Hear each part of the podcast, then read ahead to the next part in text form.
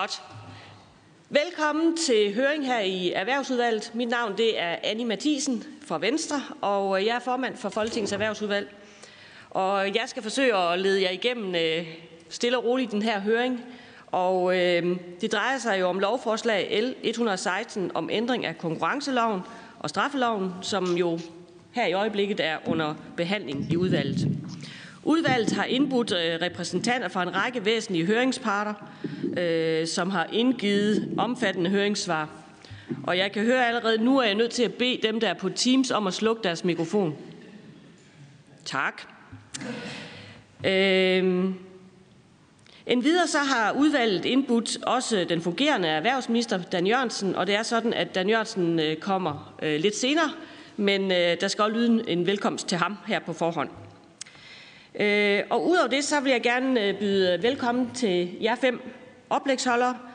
Øh, Kim Hagren fra Dansk Industri, Morten Kaufmann, som er fra Advokatrådet, Henrik Rode, som er øh, professor ved CBS og fra Justitia, og Vagn Jelsø, som er visdirektør for Forbrugerrådet Tænk, og så Christian Schulz, som er formand for Konkurrencerådet. Så hjertelig velkommen til jer. Og øh, tusind tak, fordi at I også kunne springe til sådan forholdsvis øh, med kort varsel. Øh, det er jo lidt en speciel tid, som, øh, som vi både lever i og arbejder i. Og øh, derfor vil jeg selvfølgelig også byde velkommen til de folketingsmedlemmer, som deltager i høringen på Teams. Der er nogen til stede i lokalet her, men der er også medlemmer, som, som deltager digitalt i høringen her. Og udover det selvfølgelig også velkommen til de tilhører, der lytter med øh, ved skærmene rundt omkring. Øh, og det er på den måde jo, at arbejdsformen her i Folketinget er anderledes, både for Folketingets medlemmer, for den sags skyld jo også dermed for udvalgene. Der er nogle restriktioner, som vi skal overholde, både i forhold til afstand, og for den sags skyld også at huske at spritte af osv. Men i hele taget velkommen til, til Folketingets medlemmer. Lige nogle praktiske informationer til, til oplægsholderne. Øh, det er jo sådan, at høringen her den bliver streamet på Folketingets hjemmeside og sendes live fra Folketingets TV. Det kan jeg sige, det er også nogle gange en fordel for os folketingsmedlemmer, fordi hvis vi nu ikke skulle få det hele med, mens I fortæller, så kan vi faktisk gå ind bagefter og lytte det og høre det en gang mere, og det gør vi faktisk ofte brug af.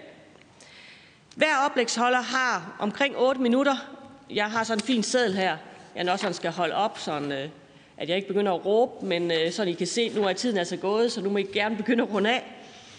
Og efter hver indeksholder, så er der mulighed for, at øh, udvalgsmedlemmer også kan stille øh, en enkelt, maks to spørgsmål til oplægsholderne. Og der vil jeg egentlig allerede nu godt øh, opfordre til, at man ikke stiller alt for lange spørgsmål. Efter alle indlæg, og efter at også øh, erhvervsministeren har haft ordet, så er der til sidst afsat omkring 15 minutter til, at øh, vi kan stille spørgsmål sådan helt generelt til oplægsholderne. Øh, så det var sådan lidt om de praktiske ting. Det er sådan, at øh, I der sidder ude på Teams, I skal slukke mikrofonen, og I skal også slukke jeres kamera, fordi så er der faktisk bedre forbindelse. Men hvis det er sådan, I vil stille spørgsmål, så skal I skrive det i chatten, og så vil udvalgssekretærerne sætte jer på talelisten. Og så, øh, når I så stiller spørgsmål, så skal I selvfølgelig tænde for mikrofonen, og I må også rigtig gerne tænde så fra kameraet, så vi kan se jer, mens I stiller spørgsmål. Godt. Øhm, så til sidst, så skal jeg også lige appellere til, at øh, jer, der sidder her i salen, at I lader være med at gå på Teams, fordi så giver det sådan en dårlig rumklang. Det er vi efterhånden ved at finde ud af, men nu er det sagt. Og så husk at tænde mikrofonen, når I stiller spørgsmål, og sluk den, når I ikke har ordet. Nu tror jeg, at alle de her praktiske ting er sagt, og derfor så tager vi fat nu med den første oplægsholder, og det er Kim Hagren fra Dansk Industri. Så værsgo. Ja, tak for det. Og øh, det er jo fantastisk faktisk at komme ind i dag, selvom det er et lovforslag, vi ikke er så glade for, vil jeg sige. Så er det jo dejligt at komme ind og snakke andet end corona for en gang skyld hjælpepakker. Det øh, har jeg beskæftiget med relativt meget det sidste stykke tid og gør det fortsat, så tak for det. Så må jeg jo sige også bare helt ganske kort tidligning, at altså, jeg har beskæftiget med lovgivningsprocesser og rammevilkår i rigtig, rigtig mange år, og øh, jeg har skrevet et utal af høringssvar. Jeg tror, jeg har sådan to observationer helt grundlæggende om det. Det er jo, at organisationer som dem, jeg repræsenterer blandt andet i dag, de har ufattelig mange opfattelser på kryds og tværs af brancher og størrelser og virksomheder. Vi er stort set aldrig enige, fordi vi har mange forskellige interesser. Og så er det også tit nogle gange, man tænker, bliver der overhovedet læst det, vi skriver? Vi bruger fattelig lang tid på det. Er der overhovedet nogen, der læser det? Bliver det brugt til noget som helst? Og det må jeg sige her, det er, øh, jeg er jo på vegne her i dag af otte andre organisationer sammen med DI på tværs af brancher, på tværs af størrelser. Og øh, det tror jeg er vigtigt at bemærke sig. Det er meget sjældent, det egentlig sker, at vi er så enige. Vi kæmper med hud og hår i dagligdag for vores virksomheder, men her er vi faktisk enige. Og det synes jeg er værd at bemærke. Og det andet bemærker også, at I har læst høringsvarene, der er indkaldt her, det er taget seriøst, så tak for det. Så vil jeg sige, at øh, jeg vil bare ganske kort berøre processen, fordi altså, det er også både til den her proces, men sådan set, fordi det har helt konkret betydning i forhold til, at vi sidder med. Det her det er et kompliceret område, hvor vi har implementeret EU-direktiv. E vi får øh, ganske kort tid før et 400 sider langt øh, udkast til lovforslag.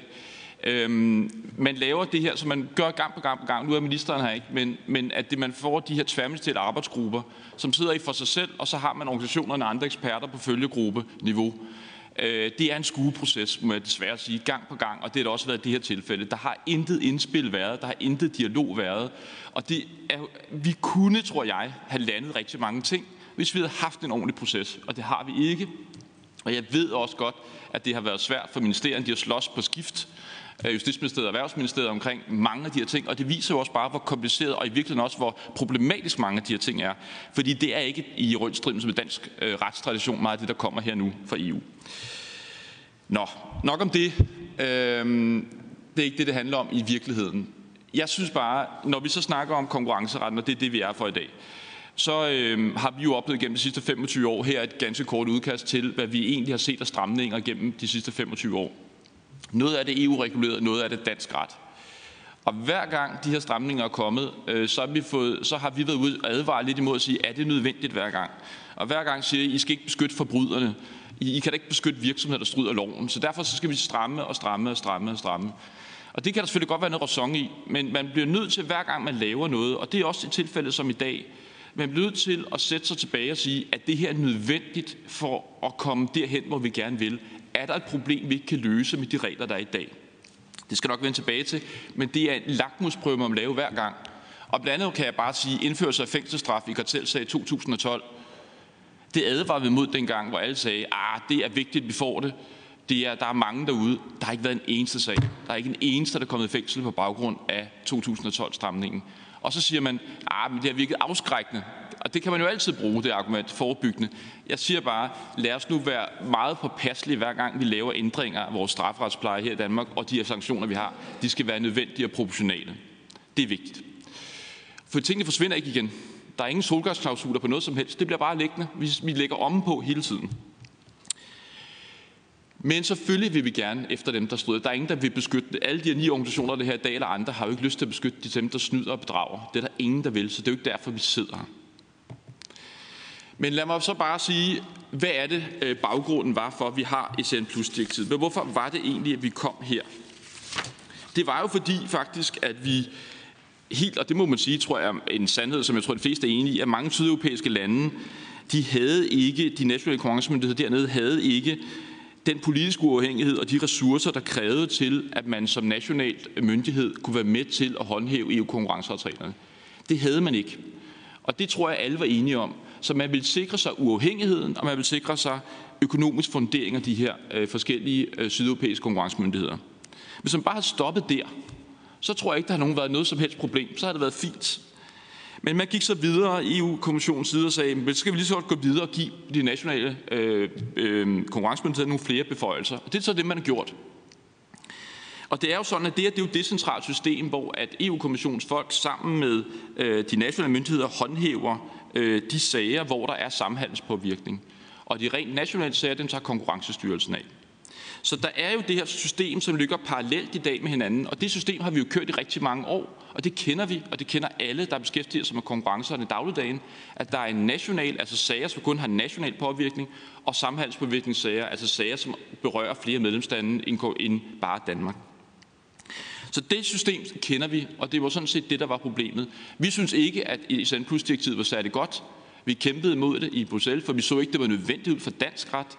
Vi synes sådan set i Danmark, der kører konkurrencesagen og konkurrencestyrelsen sådan set godt. Man har de ressourcer, der skal til. Så vi synes ikke, det var dansk nødvendigt. Men det kom så igennem, og så er det jo sådan, øh, troede vi. Så går man så videre, hvor man siger, hvad er det så, da man så gik i gang med den danske implementering? Hvad gjorde man så? Ja, man gjorde det, at man, øh, man kom med en masse forslag, hvor man siger, ikke bare på EU-sagerne, altså der, hvor der er samhandspåvirkning, men det skal også gælde for rent nationale sager. Og hvad er det så for rent nationale sager, der også skal gælde? Det er det her, der blandt andet har listet op her.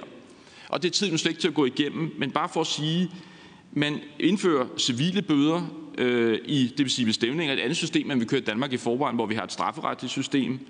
Man øh, ændrer øh, tilregnelseskravet for grov uaksomhed øh, i de her sager til simpel uaksomhed. Man indfører øh, mulighed for strukturelle påbud, som vi ser her, altså tvangssalg af aktier og aktiver, mulighed for det. Man udvider der oplysningspligten for virksomheder, udvider konkurrencemyndighedens adgang til at foretage kontrol øh, i virksomheder og private hjem. Man giver mulighed for at lægge tvangsbøder.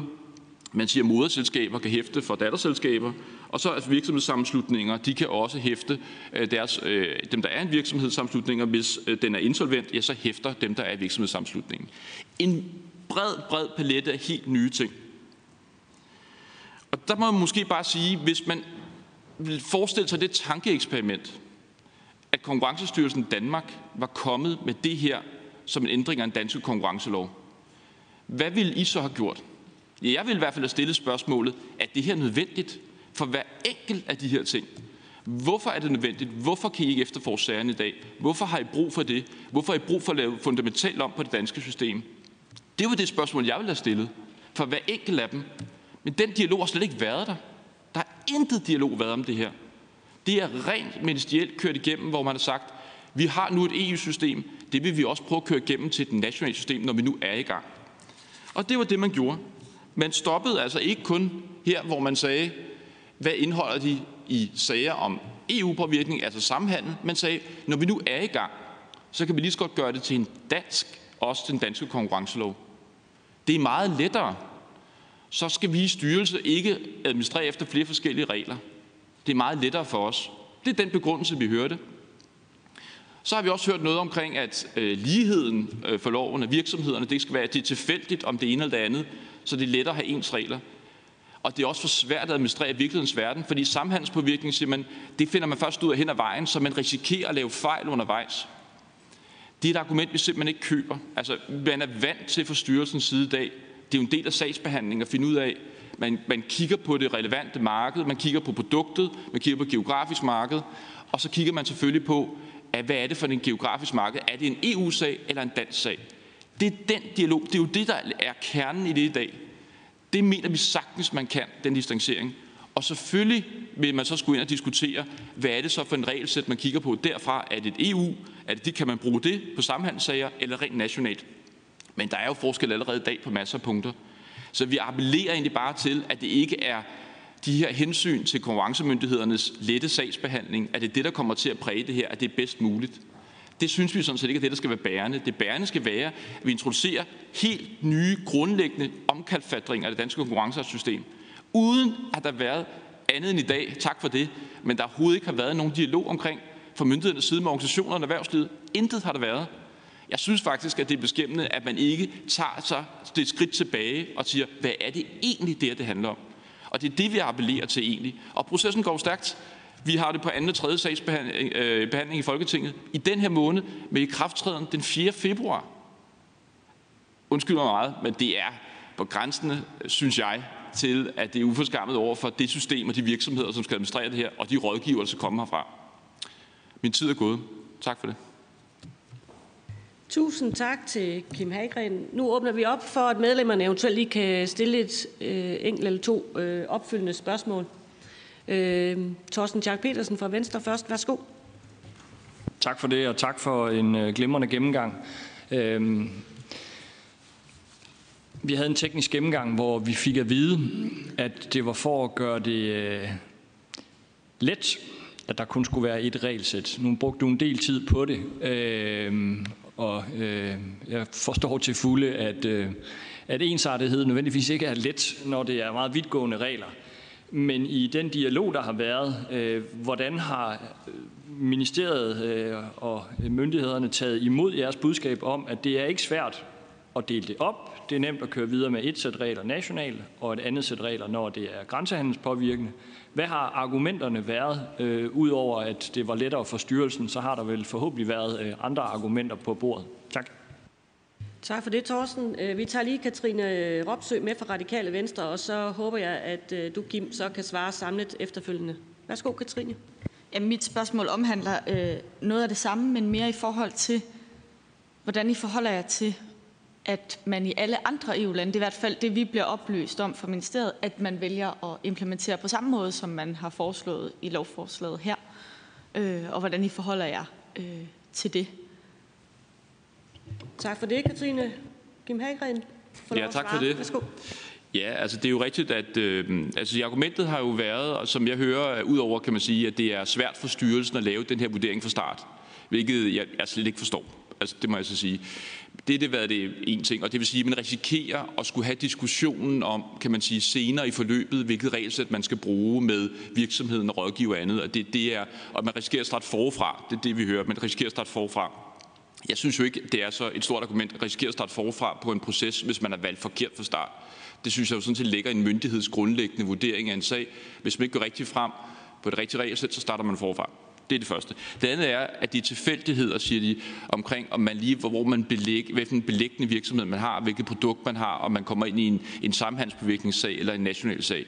Ja, det kan det godt være i nogle sammenhænge, men sådan er det jo grundlæggende med konkurrenceretten i dag også. Altså, det er jo spørgsmålet, er man på kun det nationale danske marked, ja, så er det den danske konkurrencelov. Har man øh, produkter, der går over grænser, og kan påvirke konkurrencen, ja, så er det en sammenhandsforviklingssag, og så kan EU-konkurrencereglerne komme med i over. Så, så jeg, jeg har simpelthen svært ved at forstå argumentet grundlæggende. Altså det udover, at det skulle være virksomhedens tag, har vi hørt mange gange. Og når vi sidder så ni organisationer på tværs af brancher, på tværs af produktkategorier, på tværs af størrelser, og siger, at vi kan simpelthen ikke se, at det skulle være i virksomhedens tag, det her. Tværtimod, så, så, så kan jeg ikke forstå argumentet. Men, men, men det er det, der har været, når vi har haft, de, øh, vi har haft nogle enkelte tværministerielle, øh, sådan øh, et enkelt opkald eller to, for at jeg tror, det er for, for at forstå vores argumenter, tror jeg det var, og så kommer der pingpong frem og tilbage. Det var sådan set det, som jeg fik ud af det. Øh, det andet, som Katrine nævner, øh, har jeg også hørt fra dem, at øh, alle andre EU-lande. For det første må man sige, at systemerne i de enkelte lande nationalt er meget forskellige. Vi har jo bundet op vores system på et, et straffeprocessystem, hvor man i andre lande måske har, har et civilretligt system i nogle lande. Det vil sige, at man er vant til civile bøder. Den sagt, det er ikke et ukendt begreb, så nogle af de ting er der i forvejen. Øhm, så så det, det, det, det er sådan det første af det. Og, og man må også bare sige, at vi er jo forskellige på den måde, vi gør nogle af de her ting på i virkeligheden. Altså, øh, og nogle af de andre EU-lande, jamen de er jo forskellige i forhold til øh, den måde, de har opbygget deres systemer på. Øh, og, og det må vi jo også se. Vi ved jo, at det er forskelligt. Nogle lande når heller ikke, ved vi, overhovedet at implementere til tiden her. Vi har ikke set et stort øh, billede af, at, hvordan det ser ud i andre lande. Øh, men i virkeligheden har vi jo også gået solo i Danmark nogle gange. Vi har indført fængselsstraf Altså, vi, vi gør jo også nogle ting engang imellem, hvor vi træder så at sige selvstændigt. Og så må jeg sige, at vores virksomheder kan jo godt finde ud af at administrere øh, regler i forskellige lande. Det er de jo vant til. Så det her tør ikke på noget problem overhovedet. Men, men hvad de enkelte lande, som sagt, der er meget stor forskel på, hvordan de har opbygget deres konkurrenceretssystem. Så derfor er det mindre kontroversielt i nogle lande, end det er i Danmark. Tak for de første to svar. Mona Jul øh, får også lige lov til men det skal gå hurtigt. 10 sekunder har du. Mona, jeg er simpelthen så hurtig. Værsgo. Fordi det, jeg bare vil være øh, sikker på, at vi lige får en holdning til fra, fra din side af, det er, øh, hvad det er, vi risikerer, hvis det er, at det her det, det bare bliver kørt igennem. Altså, hvad er det, vi risikerer både øh, nu i forhold til det her lovforslag, men også fremadrettet, for vi står jo også lige med øh, nogle ting omkring selskabsledelse. Øh, bæredygtig selskabsledelse bliver det jo kaldt, og, og det er alle talt ret langt for den betegnelse. Så lad mig lige få en uh, melding på det også. Tak. Var det ikke 12 sekunder cirka? Jo, det var det. Tak. Og Kim han har så cirka 7 til at svare. Værsgo.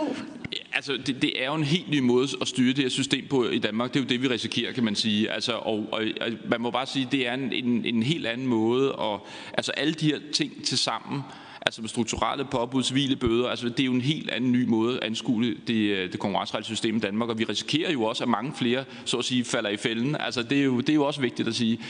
Øhm, også fordi vi går ned til simpel uaksomhed. Altså det er jo også en helt nyt tilregnelsesbegreb, altså fra groft uaksom til simpel uaksom. Der er jo en forskel også. Det har man heller ikke taget nogen specielle diskussioner i. Så der er mange ting. Og så benævner du øh, bæredygtig selskabsledelse som også et af mine øh, hjertebørn. Øh, det er en meget lang diskussion, men det er jo i den grad også en af de ting, som, som vi heller ikke forstår, kan man sige, regeringens synspunkt på, indtil videre i hvert fald. Men det er en anden snak, og der har jeg også en, en kan jeg sige, en snak med ministeriet næste uge omkring det, fordi der skal vi også have en, sådan en til til på det, men øh, det er en helt anden diskussion. Super. Tusind tak. Øh, tak for dit indlæg, øh, Kim Hagren. Og ja, vi, øh, vi, går, vi går videre.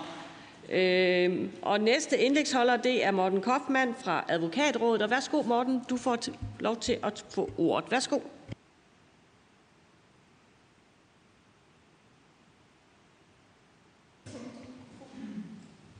Der er meget teknik her, man skal have styr på. Så værsgo, Morten. Og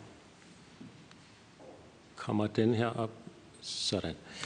Tak, og mange tak til Erhvervsudvalget til invitationen, for invitationen til Advokatrådet til at deltage i denne høring. Mit navn er Morten Kofmann. Jeg er advokat, og jeg er partner i advokatfirmaet Krummern Rømert.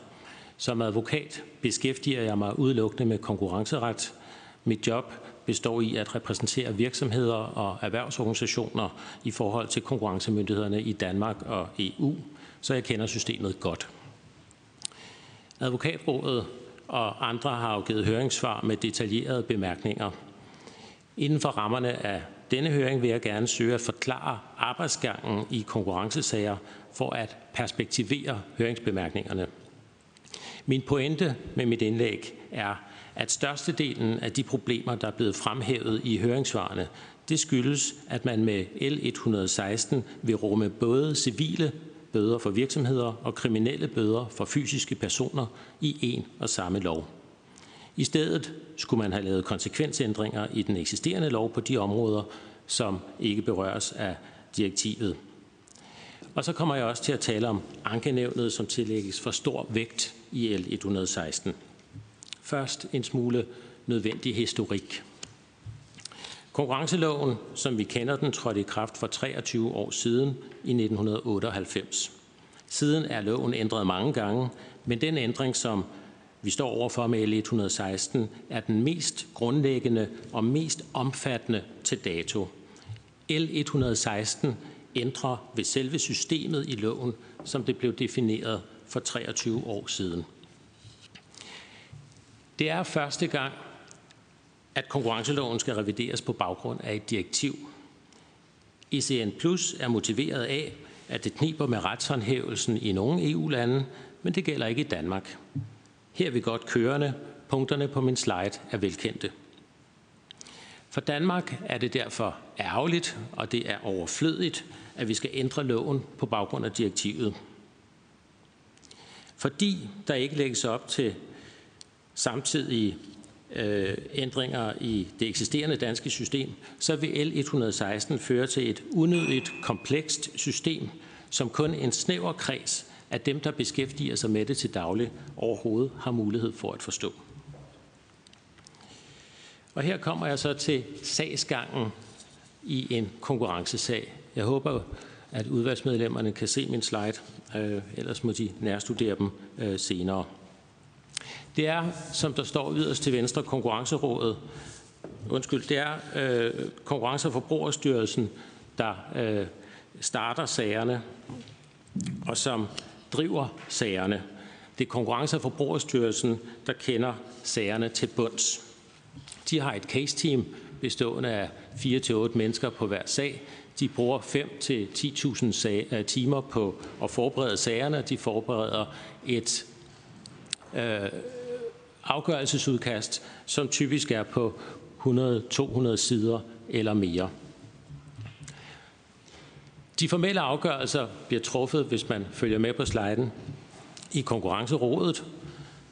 Det gør rådet som en bestyrelse, der overser det principielle i sagerne. Rådsafgørelserne de kan påklages til konkurrenceankenævnet.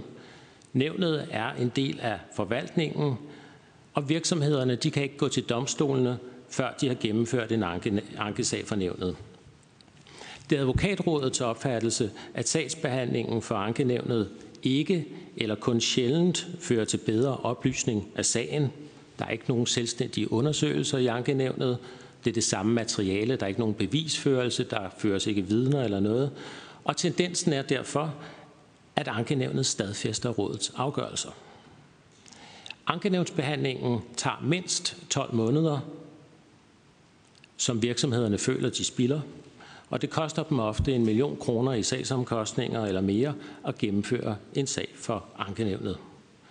Og endelig føler virksomhederne, at den efterfølgende domstolsprøvelse blot er blevet sværere, fordi nu har de tabt sagen to gange, første gang i rådet og dernæst i ankenævnet, og fordi det efterhånden er blevet en gammel sag, som de skal indbringe for domstolene.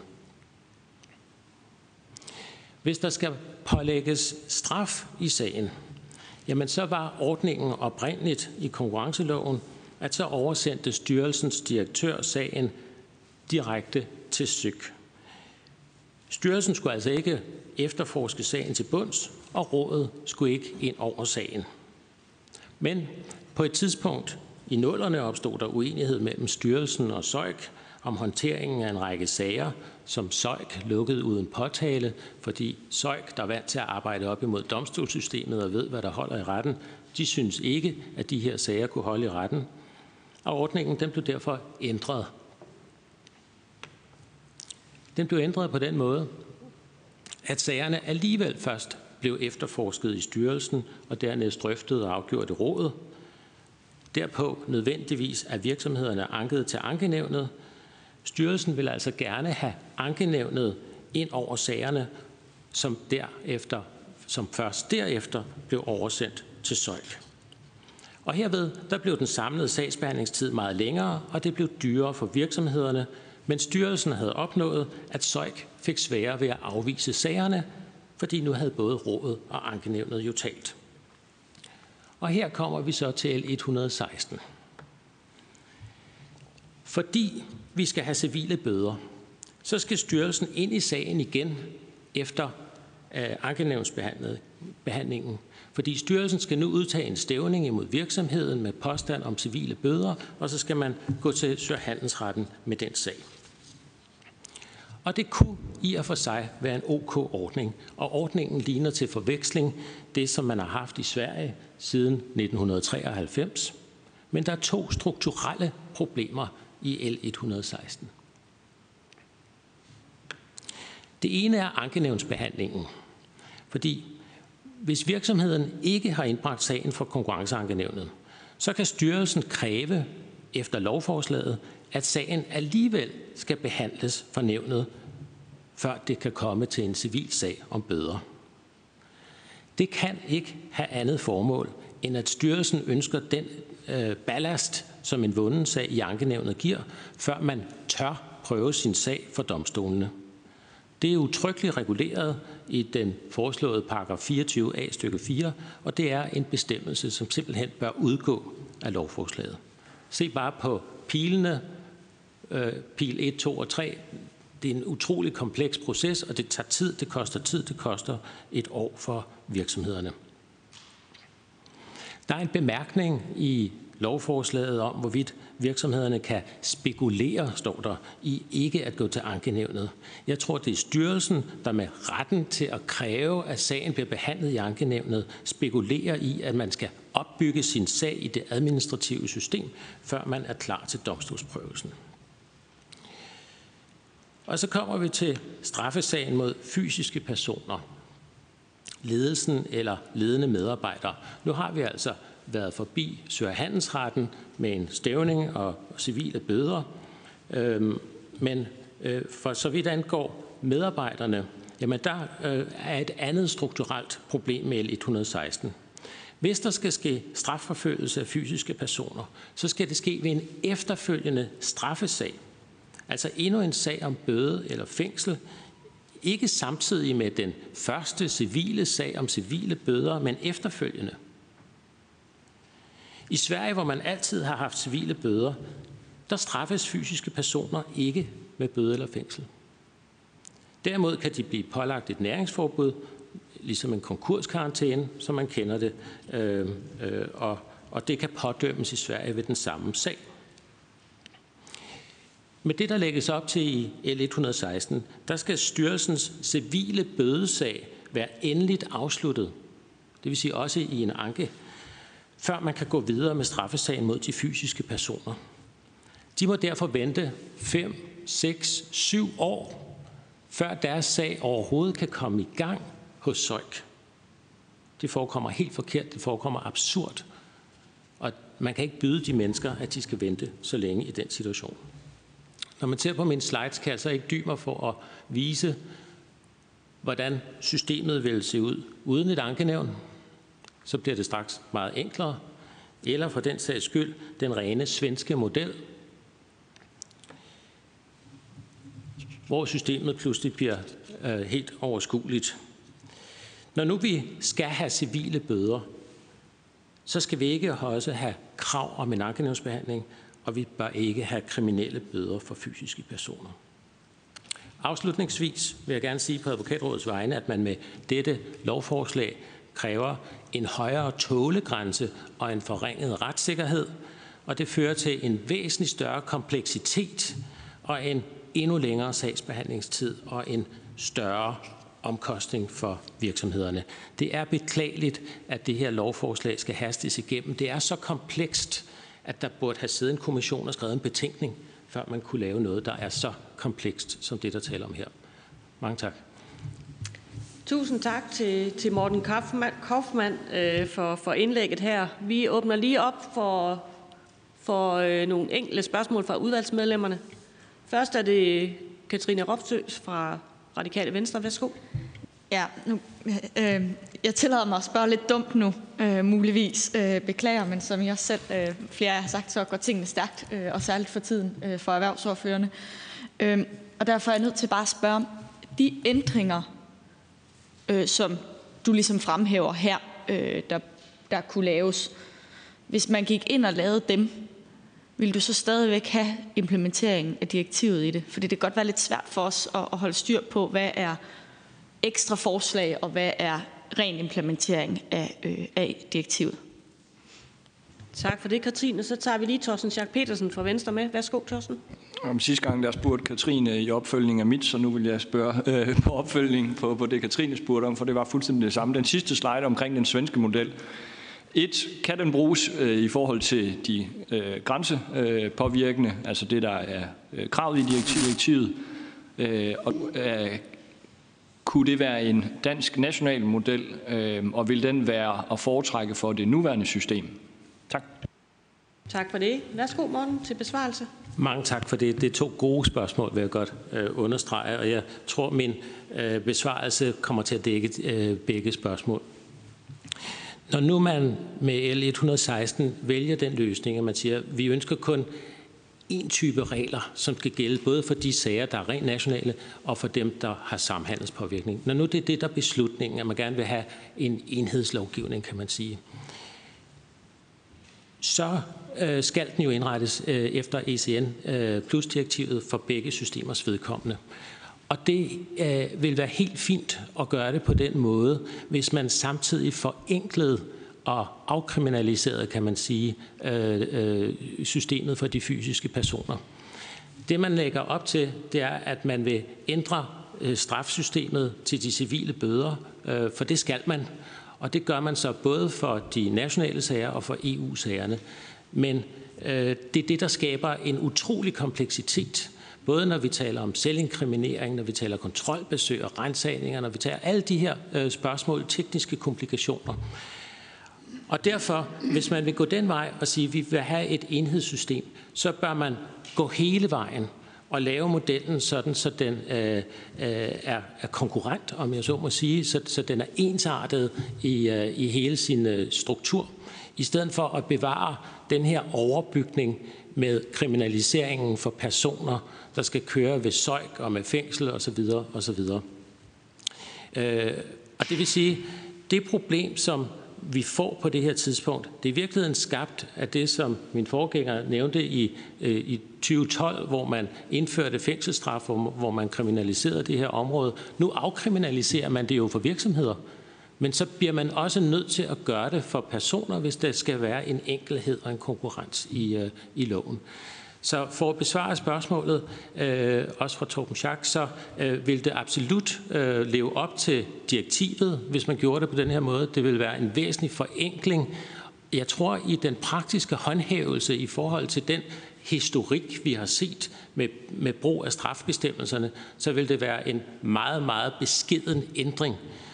Og, og de øh, bøder, man ville mangle for de fysiske personer, for direktøren, som typisk har fået en bøde på 50.000 eller 100.000, øh, ja, den kunne erstattes af noget, der er, er mindst lige så, øh, øh, øh, hvad skal man sige, straf, øh, som er lige så øh, bebyrdende eller indgribende, nemlig et, et, et, et indgreb i næringsfriheden, eller noget af den stil, svarende til en konkurskarantæne. Så jeg kan svare bekræftende på begge spørgsmål. Super. Tusind tak til Morten Kaufmann. Øh, vi går hastigt videre til den næste oplægsholder, som er Henrik Rote fra Justitia. Og jeg tror, det er noget med, at der skal gives en, øh, en lille øh, teknisk hjælpemiddel videre. Så, så vi går videre. Værsgo, Henrik. Du får lov til at lave dit oplæg nu. Værsgo. Ja, tak for invitationen til at komme her i dag. Jeg, jeg kan lige kort præsentere mig selv.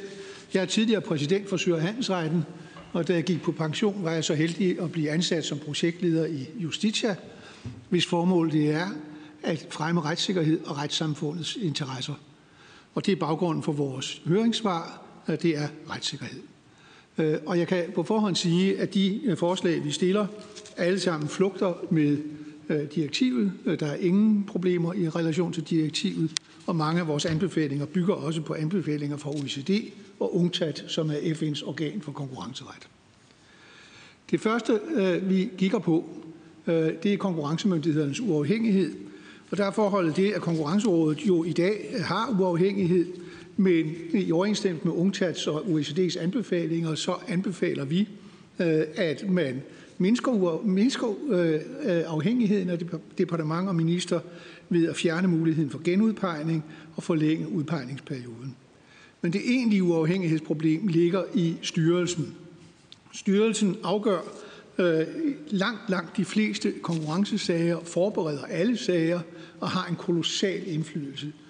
Og styrelsen skal efter lovforslaget øh, paragraf 14a også være uafhængig, men lovforslagets paragraf 14a har karakter af en programerklæring. Der er ingen realiteter bag uafhængighedsbetragtningerne, øh, når vi går ned og kigger på, hvordan ser det egentlig ud. Direktøren for Konkurrencestyrelsen har ikke ansættelsesværn, men er ansat på samme vilkår som alle andre direktører. Han forhandler sin løn med departementchefen i Erhvervsministeriet. Øh, han, han, han er overmålsansat. Han indgår i Erhvervsministeriets koncernledelse og skal opfylde departementchefens strategiske målsætninger. Og der er ingen som helst budgetmæssig uafhængighed for Konkurrencestyrelsen. Altså kort sagt, øh, Styrelsen er ikke uafhængig, men tværtimod helt overvejende afhængig af minister og departement, og det er ikke i overensstemmelse med intentionerne i direktivet. Og vi, øh, hvad gør vi så? Ja, undskyld, jeg kom lige hurtigt. Vi anbefaler, øh, at vi anbefaler, at konkurrencemedlemmer, øh, konkurrencerådets medlemmer udpeges for 8 år uden mulighed for genudpegning.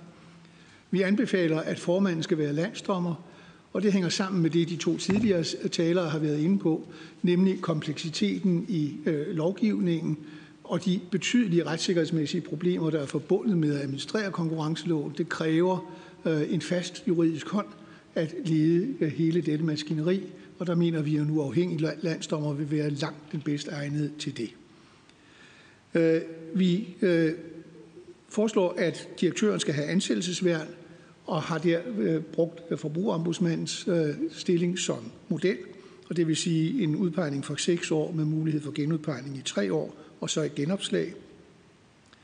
Øh, vi foreslår også, at Konkurrencestyrelsens direktiv, øh, direktør, ligesom forbrugerombudsmanden, skal opfylde betingelserne for at blive dommer, og det har igen sammenhæng med de meget komplekse juridiske problemstillinger, som styrelsen skal håndtere. Øh, og den økonomiske kompetence kan man sikre på anden måde Øh, gennem øh, ansættelser i styrelsen.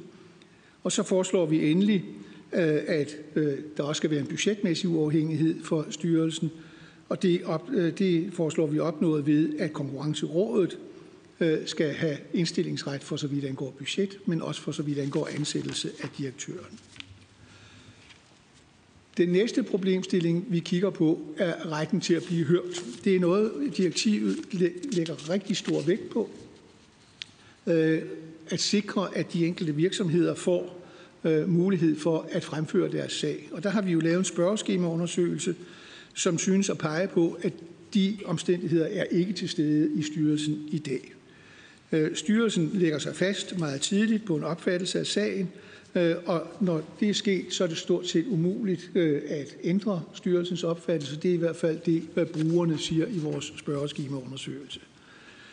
Øh, og det er jo øh, unægteligt ikke nogen særlig god, et særligt godt udgangspunkt, øh, når man tænker på, hvor indgribende de afgørelser, konkurrencemyndighederne træffer, er for virksomhederne, og derfor er der et retssikkerhedsmæssigt problem i denne sammenhæng. Det fører øh, Justitia til at komme med nogle anbefalinger om øh, en ændring i systemet. Og anbefalingerne går først og fremmest ud på, at der skal ansættes en høringskonsulent, noget som også erhvervsorganisationerne anbefaler. Øh, I øh, Erhvervsministeriets øh, høringsnotat, som vi også har kommenteret og fremsendt til Erhvervsudvalget, der siger man, at en høringskonsulent det er sådan en slags mailer. Det er simpelthen positivt forkert. Det er, det er vildledende og ikke vejledende. Når man ser på, hvad de, gør, hvad de kan i EU-systemet, hvor de findes og hvor de er øh, højt værdsat, så sikrer de, at virksomhederne får mulighed for at præsentere deres synspunkter, at synspunkterne tages i betragtning og realitetsvurderes, at der træffes afgørelse fra høringskonsulenten, hvis der er uenighed i sagsforberedelsen, øh, og at høringskonsulenterne håndterer spørgsmål om tavshedspligt, selvinkriminering, svarfrister og andre procedurer spørgsmål.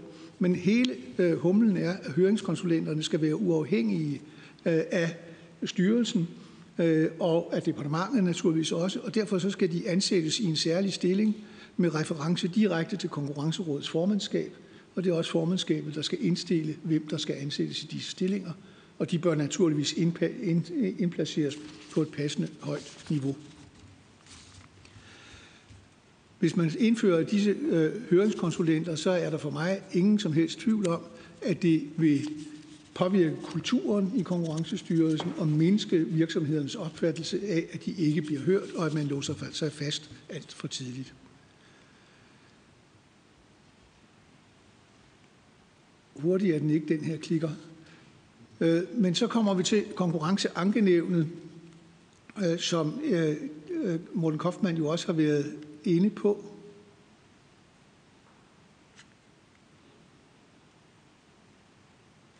Og konkurrenceankenævnet er også behandlet i vores meget omfattende høringssvar. Dels har vi lavet en stor selvstændig analyse af konkurrenceankenævnet, som synes at vise, at de faktisk ikke tilfører nogen som helst værdi øh, i sagsbehandlingen. De sidste 10 år har de kun ændret to afgørelser, øh, og ikke ved at sætte en ny afgørelse i stedet, men ved at sende sagen tilbage til Konkurrencestyrelsen, som så øh, i hvert fald i det ene tilfælde blot har henlagt sagen efterfølgende. Øh, og når man kigger på begrundelserne i konkurrenceankenævnets afgørelse, så er det i virkeligheden bare en omskrivning af konkurrencerådets argumentation. Der tilføres ikke noget nyt, men det forlænger sagsbehandlingen meget betydeligt. Og når man kigger på de udsagn, som brugerne kommer med om konkurrenceankenævnet, ja, så er de godt nok ikke særlig rosende. Tværtimod, brugerne er stort set enige om, at det ikke tilfører nogen som helst værdi at have et konkurrenceankenævn. Det påfører dem omkostninger, og det forlænger sagsbehandlingstiden med mindst et år. Derfor så foreslår vi konkurrenceankenævnet nedlagt, og det er sådan set også bedst stemmende med EU-charterets paragraf 47, som jo foreskriver, at enhver har ret til en retfærdig og offentlig rettergang inden for en rimelig fast, øh, frist for en uafhængig domstol. Det vil så i Danmark være Sø- og Handelsretten. Øh, og hvis man kigger på europæisk sammenhæng, så er der ikke ret mange steder, man har noget så mærkeligt som konkurrenceankenævnet. I langt de fleste øh, lande, der ryger sagerne direkte fra konkurrencemyndigheden, som træffer afgørelse, til den domstol, som har kompetencen til at efterprøve disse afgørelser. Øh, og når man ser på vores analyse, ja, så ligger det ret klart, at det eneste, der sker i konkurrenceankenævnet, det er, at man forlænger sagsbehandlingstiden meget betydeligt, fordyrer sagsbehandlingen, og man tilfører i realiteten ingen værdi. Og derfor foreslår vi nævnet nedlagt. Det vil ikke øh, skade retsstillingen eller virksomhedernes retssikkerhed. Det vil styrke virksomhedernes retssikkerhed. Tak for ordet. Tusind tak til Henrik Rode. Han øh, overholdt simpelthen tiden til, til, til helt nøjagtigt det, der var planlagt. Så vi giver mulighed for, at der er nogle øh, udvalgsmedlemmer, der har nogle opfølgende spørgsmål. Først er det Mona Jul fra Konservativ. Værsgo. Tak. Tak for et stærkt indlæg, ligesom, øh, ligesom de to andre. Jeg, jeg vil faktisk øh, spørge Morten i stedet for, om det indlæg, Henrik lige er kommet med, om det er, om det er noget, som, som du også sidder og nikker til og kan tilslutte dig i forhold til de ændringsforslag, der er, og vil det også kunne være øh, både inden for direktivet, og vi kan køre det igennem i forhold til danske lov også, så vi lige har to meninger på det. Tak. Jamen, tak. Øh, ja, det, okay, så du får lov til at, at, at svare på spørgsmål, ellers er det også det, vi kan gøre til sidst, Mona. Men øh, værsgo, Morten, du får lov til at svare på Monas spørgsmål. Værsgo. Jamen så en, en hurtig kommentar herfra. Øh, man skulle tro, at vi havde koordineret vores indlæg, fordi jeg kan bestemt godt uh, bakke op om øh, de her synspunkter, og på så vidt angår ankenævnet, er vi jo 100 procent enige. Henrik Rode har med Justitia så en pari eller en undersøgelse, som bakker synspunktet op. Så det kan jeg bekræfte. Super. Jeg tror, det var de spørgsmål, der var øh, til Henrik Rode, og så går vi faktisk bare videre til Vagn Jelsø fra Forbrugerrådet Tænk.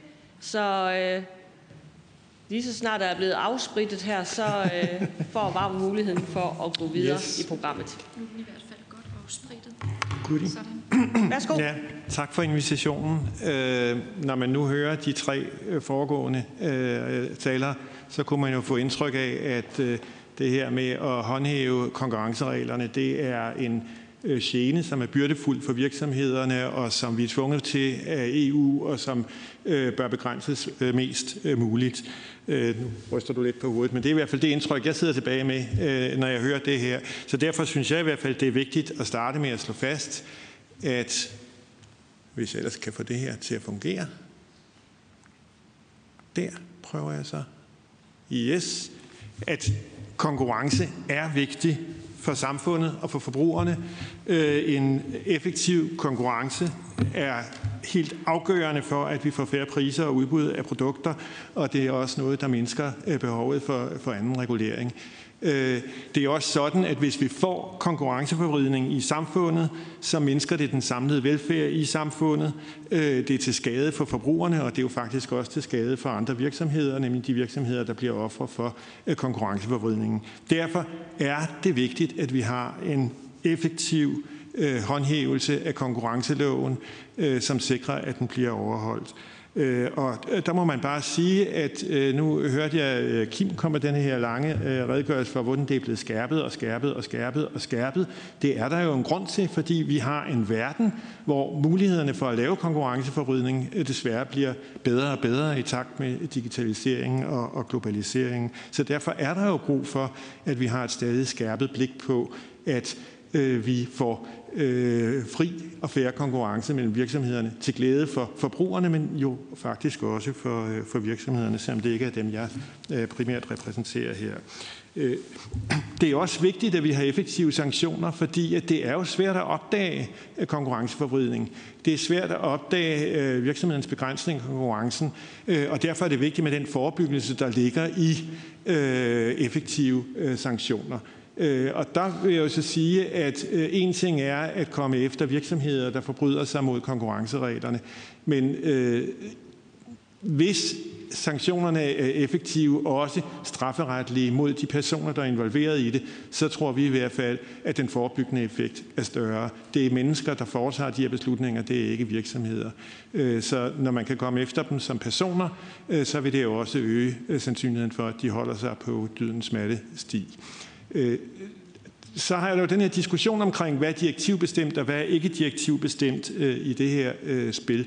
Øh, og øh, jeg har jo i flere andre sammenhænge øh, hørt øh, bekymringer over det her med at have to forskellige regelsæt, afhængig af om noget øh, ligger indenfor eller uden for øh, bestemte øh, grænser. Det er også en diskussion, vi har, når vi taler om øh, det her UTP-direktiv med urimelige øh, handelsvilkår, øh, hvor, hvor øh, jeg har forstået, at man fra erhvervssiden øh, fra DI's side i hvert fald, øh, har synes, det var dybt problematisk med to forskellige regelsæt. Så derfor undrer det mig lidt, at man har et andet synspunkt her. Ja. Retssikkerheden. Øh, nu øh, er det selvfølgelig lidt med bævende hjerte, når jeg sidder ved siden af en dommer og en advokatrådsrepræsentant, at, øh, at jeg kaster mig ud i og, øh, denne her side af sagen. Øh, jeg vil dog sige, at, at det her system, der lægges op til, er jo ikke et system, hvor Konkurrence- og Forbrugerstyrelsen eller Konkurrencerådet stanger bøder ud. Det er jo et system, hvor de skal forelægge det for en dommer, og der skal ske en domstolsprøvelse af det. Øh, det er muligt, at man kunne slanke øh, noget i det forløb, men, men udgangspunktet er jo stadig, at det kan godt være, at det hedder civile bøder, men det er jo sådan set en, øh, en, en domsafgørelse, som skal resultere øh, i bøder. Og det er jo også øh, på, på grundlag af helt traditionelle øh, principper i vores forvaltningslov og de retsgarantier, der ligger i EU-retten. Så jeg er ikke bekymret for retssikkerheden, hvad det angår, men jeg kunne være bekymret for retssikkerheden, hvis det var sådan, at man skulle operere med to forskellige regelsæt med ret uklare kriterier for lovvalg, afhængig af, om der var tale om en samhandelspåvirkning eller ej. Øh, det, det øh, vil, vil for mig synes, at, at der var et retssikkerhedsproblem for de virksomheder, der ikke vidste, hvad for et regelsæt de skulle rette sig efter, før øh, nogle kloge jurister havde udlagt, om der var tale om en samhandelspåvirkning eller ej. Derfor må det være bedst med et regelsæt, som er uafhængig af samhandelspåvirkning eller ej. Øh, jeg skal vende lidt tilbage til det med samhandelspåvirkningen om, om ganske kort tid. Øh, og, og, og, så, øh, så må jeg jo så også sige, at retssikkerhed er jo vigtig, men det er lige så vigtigt, at den overvågte virksomhederne, som konkurrerer færre og overholder loven, de kan blive beskyttet mod øh, de virksomheder, der ikke gør det. Det her med samhandelspåvirkning, det er jo øh, i en moderne, globaliseret verden noget er ret svært noget at have med at gøre. Øh, jeg, jeg kunne høre, i det de tidligere indlæg, der sagde, det, det må være ganske øh, øh hvad hedder sådan noget øh, øh, normalt. Det, det er jo noget, man finder ud af. Men det er jo ikke sådan, at man kigger på en virksomhed, og så med det samme kan se, om der er tale om en samhældspåvirkning, inden man overhovedet går i gang. Det må jo også gælde virksomhederne selv. De kan være i tvivl om, hvad for et regelsæt de egentlig er underlagt, hvis der skal sondres mellem de to ting. Øh, der er også noget mærkværdigt i, øh, at hvis, hvis to virksomheder, som har samme adfærd, skal behandles på forskellige måder, fordi den ene har et opland, der, der er i Sønderjylland og rager ind over øh, øh, grænsen til Tyskland, mens den anden ligger midt i landet. Skal de behandles forskelligt, hvis deres adfærd er, er den samme? Det kan også være svært at se, når vi snakker onlinehandel, om det er noget, der er, har en samhandelspåvirkning, eller om det ikke har. Vi kan jo alle sammen gå på nettet og handle i en udenlandsk webshop. Øh, så der får vi også nogle problemer med at på forhånd lige at sige ned, om det er klart, her gælder det regel, eller her gælder det regelsæt. Og, og endelig vil jeg jo sige, at sondringen forekommer mig i det hele taget lidt, lidt, lidt øh, absurd, fordi at hvis en virksomhed dominerer på hjemmemarkedet i Danmark, så holder den jo udenlandske konkurrenter ude, er der så tale om et samhandelsproblem eller ej? Øh, ja, det er der jo. Alt, alt, hvad der holder konkurrenter ude, er jo i sidste ende noget, der skaber, øh, skaber problemer for konkurrenter, uanset om de er danske eller udenlandske. Og det er et problem for velfærden i Danmark, hvis det er sådan, at vi bliver berøvet mulighederne for, øh, at øh, folk der, eller virksomheder, der kunne konkurrere øh, med effektive og gode nye produkter, de bliver holdt ude af markedet. Så er der det her med de... Øh, strukturelle påbud, øh, som, som der også har været i øh, nogle af de høringssvar, jeg har set, har været, været øh, bekymrede røster omkring.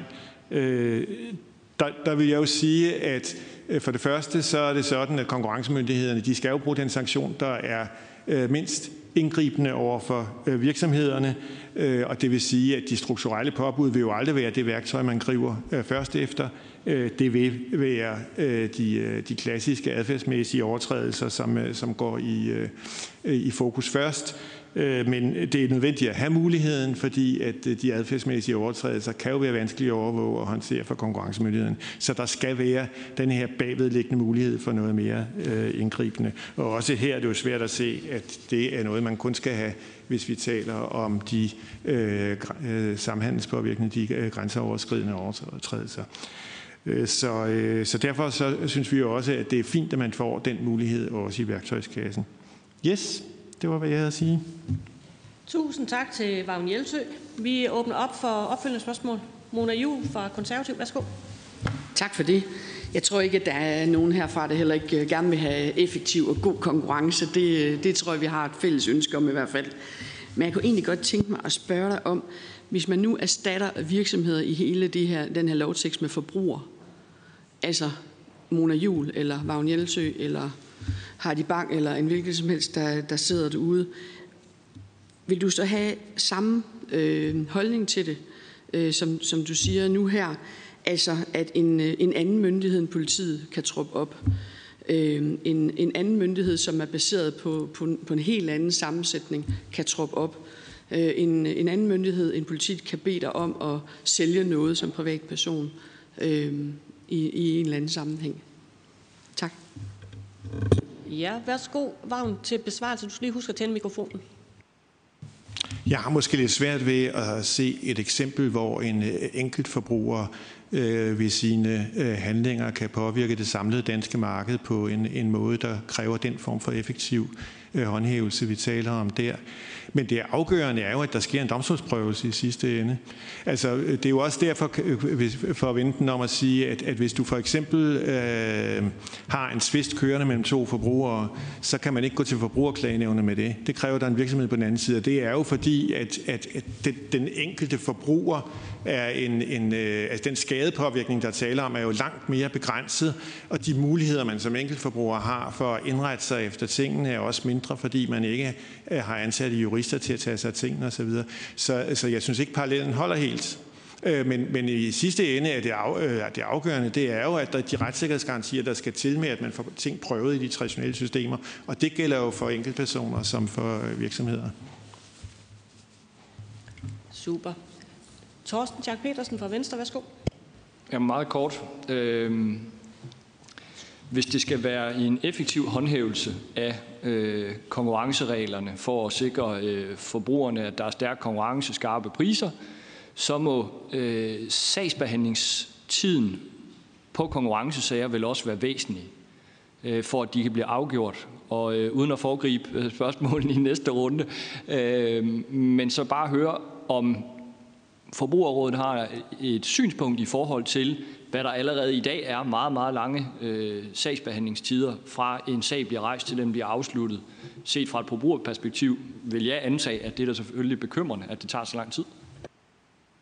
Og det er jeg enig i, og det er jo også derfor, at vi tænker, at selve det her med, at øh, Konkurrenceforbrugstyrelsen skal bruge mange kræfter på at afklare, om der er tale om samhandelspåvirkning eller ej, det er jo i sig selv en øh, besværliggørende øh, øh, fase i, i det her, øh, som, øh, som, som øh, forlænger sagsbehandlingstiden.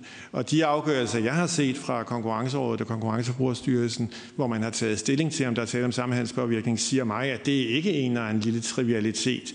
Det, øh, det er faktisk øh, kompliceret jura. Øh, så, så selve det her med, at man skal operere med to regelsæt, vil øh, med mine øjne forlænge de sagsbehandlingsprocesser, vi har med at gøre. Øh, om, om ankenævnet så opfylder sin rolle eller ej, eller virker forsinkende eller ej, det har jeg ikke de store meninger om. Jeg har i min naivitet, men jeg har jo heller ikke virksomhed tænkt på det som, som noget, der var medvirkende til at sikre øh, virksomhederne. Hvis virksomheden ikke mener det, så har jeg ikke de store meninger præcis om ankenævnet som, øh, som element i processen. Tusind tak til Vagn Jelsø, og jeg kan så lige øh, oplyse, at vi har lige fået besked om, at øh, den fungerende øh, erhvervsminister desværre ikke når frem til høringen her. Og det gør, at vi også har lidt mere tid til den brede debat, eventuelt øh, til slut. Vi vil nu øh, gå videre til den sidste indlægsholder, som er Christian Schulz fra Konkurrencerådet. Så værsgo, øh, ordet er dit.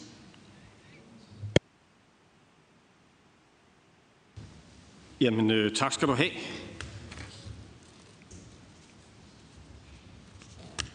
Lad os se, om vi kan få det her til at virke. Ja, det kan vi. Mit navn er Christian Schulz. Jeg er formand for Konkurrencerådet. Tak for, at jeg må være her i dag. Jeg vil snakke lidt om opgaver, roller, uafhængighed. Prøver at bringe jer lidt ind i maskinrummet i konkurrencemyndigheden, hvordan vi egentlig gør det der. Jeg vil snakke lidt om de ens regler for EU og nationale sager, og så vil jeg snakke noget om retssikkerheden, partsaktivt, partshøring, processer til sikring af retssikkerheden. Så det er sådan cirka agendaen.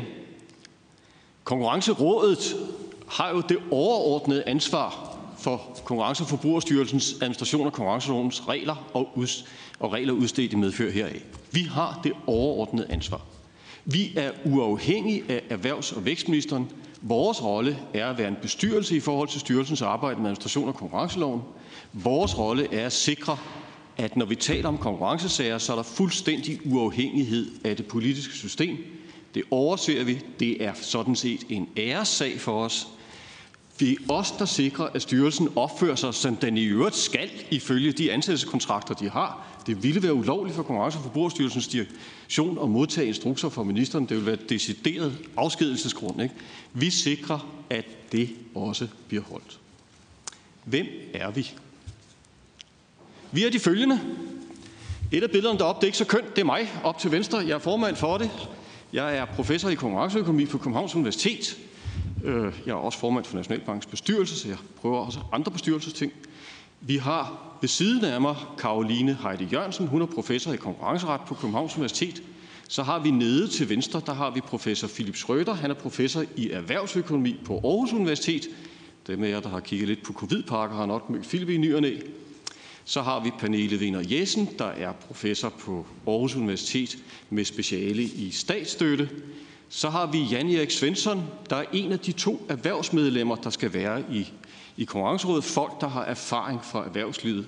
Jan Erik har været partner i Gorisen og Federspil og har i mange år været en af landets førende konkurrenceadvokater, en af Mortens gode gamle kollegaer, som nu sidder sammen med os og er med til at sørge for, at det her det foregår, som det skal. Ved siden af Erik, der har I Vibeke Krav, der efter en stor og flot karriere i dansk erhvervsliv, blandt andet som CFO i Kodan, nu har en bestyrelseskarriere. Så de to repræsenterer folk med indsigt i, hvordan det foregår i erhvervslivet.